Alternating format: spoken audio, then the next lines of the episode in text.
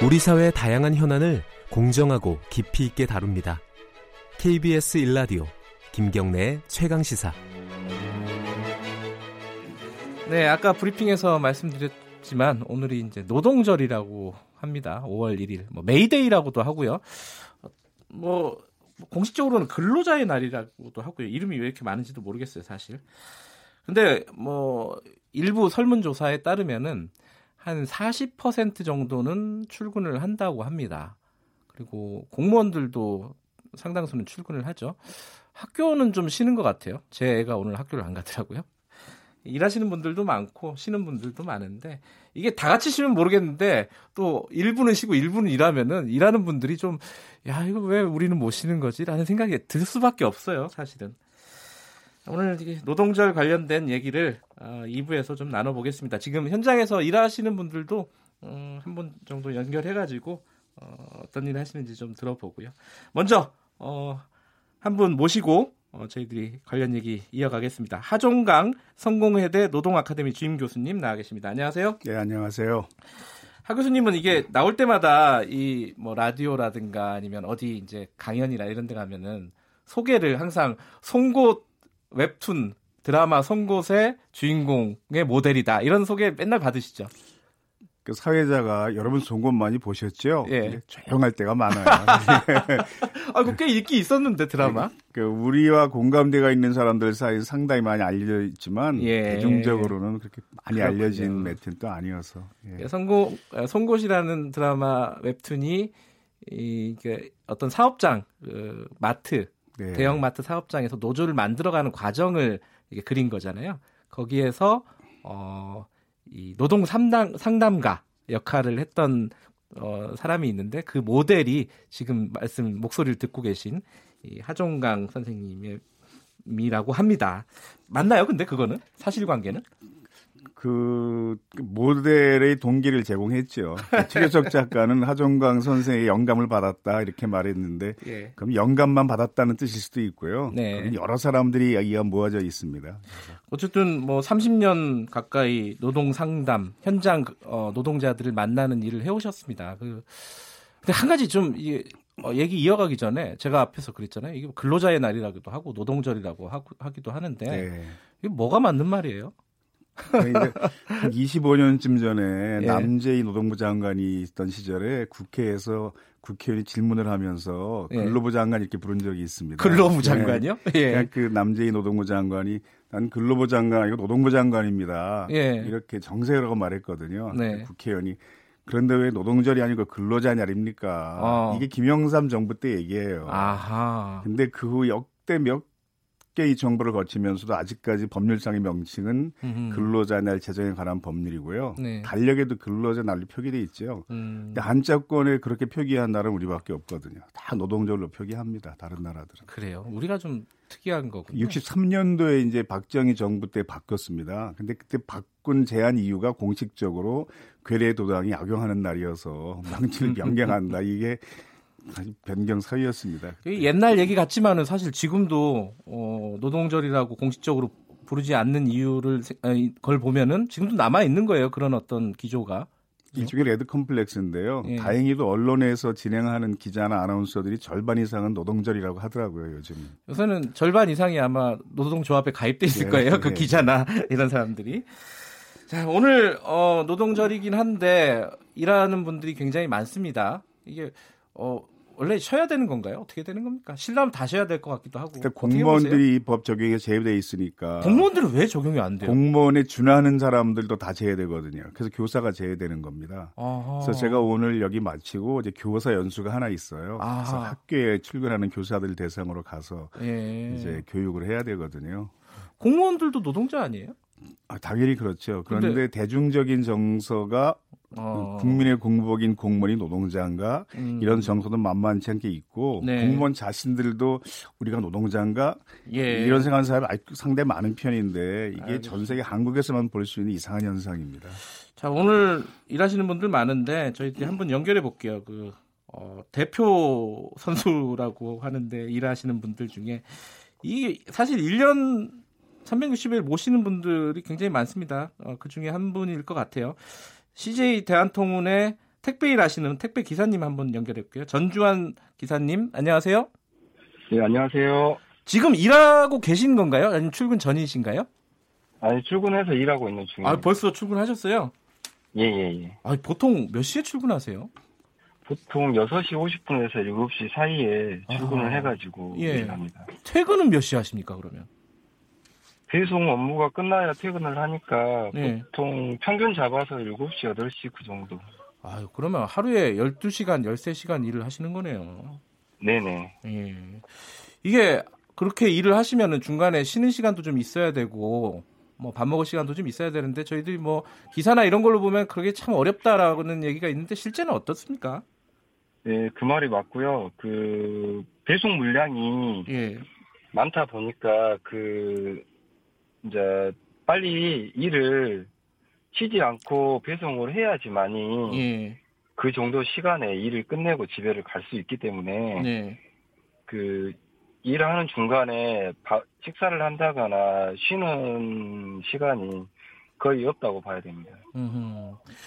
근데 이게 최근에요. CJ 대한통운에 계시니까 더 잘 아실 것 같은데 CJ 쪽에서 보도 자료를 하나 냈는데 어, 이 택배 기사분들이 굉장히 돈을 많이 번다.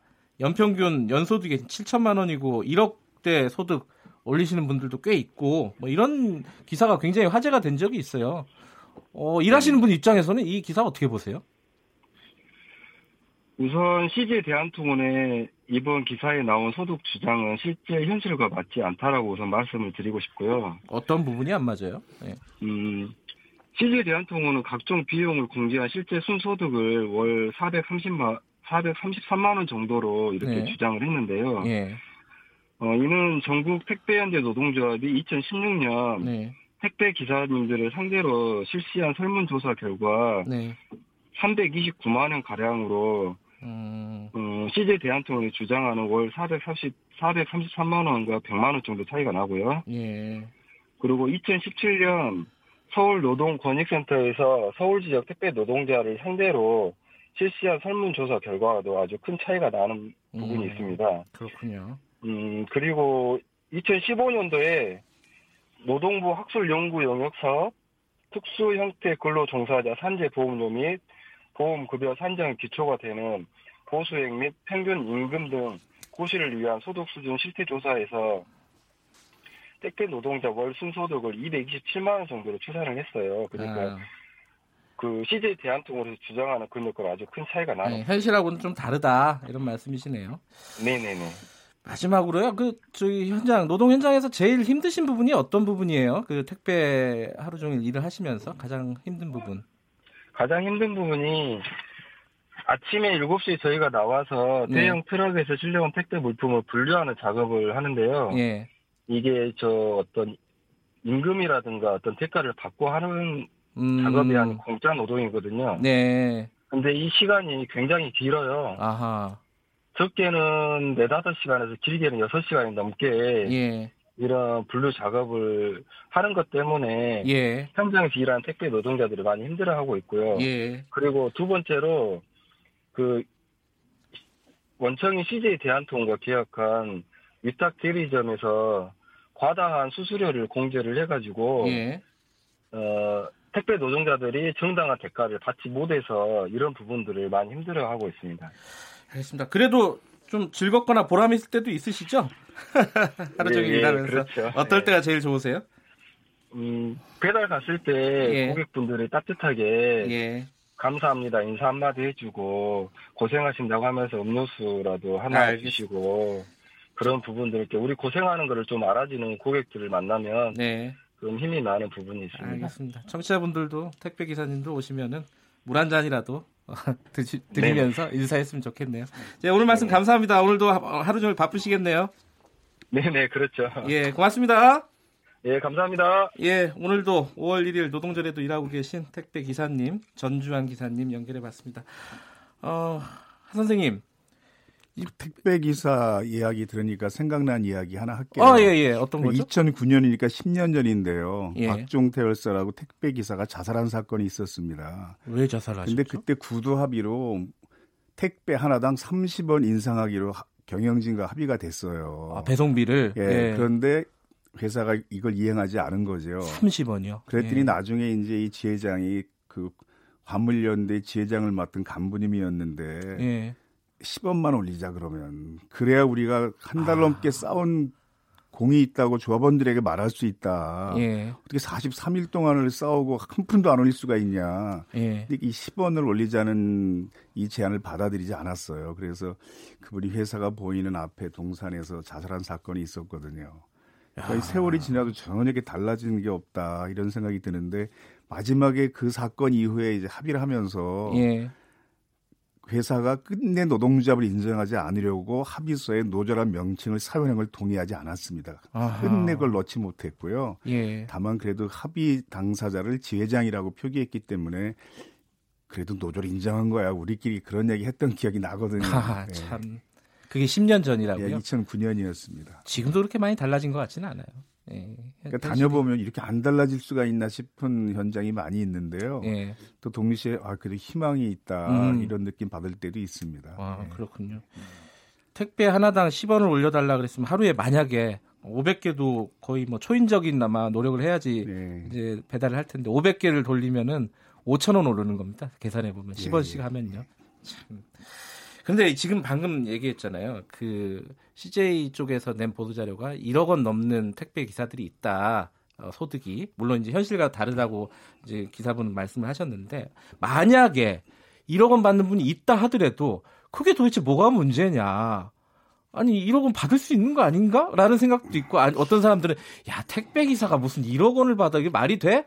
이거 어떻게 봐야 됩니까 이거? 그러니까 자동차 영업사원이나 보험 설계사들 중에서도요. 예. 그런 몇억 소득 올리는 사람도 있잖아요. 있죠 있죠. 그러니까 그런 경우인 거죠. 그래서 음, 자기 밑에 사람들 많이 두고 네. 특별한 방식으로 경영을 하기 때문에 생기는 소득이지 그 예. 일반화 시킬 수 있는 것은 정말 오류입니다. 아까 그 택배 10원 올리기 위해서 어, 자살을 했던 분 말씀을 하셨는데 그때 이제 협약서를 쓸 때 합의서를 쓸 때 노조 이름을 안 넣었다고 하셨잖아요. 예. 그 노조를 싫어하는 어떤 사회적인 문화가 있어요 우리가 무서워한다고 해야 되나요? 그 뭐라고 노조, 해야 되나요? 노조 포비아 현상이라고 요즘 노조 우리가 포비아? 부르는데요. 예, 노조 혐오, 혐오증이 있는 거죠. 혐오군요. 예. 음, 그러니까 양주시 같은 경우에는 이제 얼마 전에 예술단을 해체시켰습니다. 네, 창단 관현악단을 예. 이유가 뭐냐면 의회 의원들의 발언을 보니까 시의회에서 예. 노조를 만들었다는 게 예술가의 노조를 만들었다. 그래서 예, 그래서 그, 아예 없애버렸다고요? 그 발언을 정확하게 소개해야 되니까 그건 예. 사실 그 워딩이 정확해야 되잖아요. 예. 보면 양주 시 의회에서 어, 예, 노조와 관련된 발언을 시의원의. 발언들인데 그 노조나 결성한다는 그런 사람들한테 왜 필요해요? 이렇게 발언하는 의원도 시의원이요? 있었고요. 예. 어, 예, 노조까지 설립해서 그 예산을 세워서 이걸 해야 되겠습니까? 음, 그 예산을 제로로 만들어 버린 겁니다. 예, 그래서 그런데 이제 다른 나라들은 다 화가 노동조합, 음악가 노동조합, 예술 전문 강사 노동조합, 영어배우 노동조합들이 다 있거든요. 근데 예술가가 무슨 노동자냐, 노조를 음. 만들게 노조에 대해서 이해하는 수준이 굉장히 천박한 거죠. 근데 그 일반 사람들이 그럴 만도 한 게 왜 그러냐면요. 삼성 같은 큰 기업에서도 예. 노조 하나 못 만들게 하려고 몇 년 동안 공작하고 뭐 사찰하고 이러지 않았습니까? 그런 거 보고 다 배우는 거 아닌가요? 근데 삼성이 예전에 일사 일노조주의 때는요, 예. 사실 paper 노조가 있는 사업장들이 많았습니다. 네, 형식적으로. 네, 예. 그때는 한 회사의 노조가 법률상 하나밖에 존재할 수 없었기 때문에 네. 서류상으로 활동하지 않는 노동자 만들면 그 후에 다른 노조를 못 만들었거든요. 네. 요즘 이제 복수 노조가 허용이 된 거죠. 네.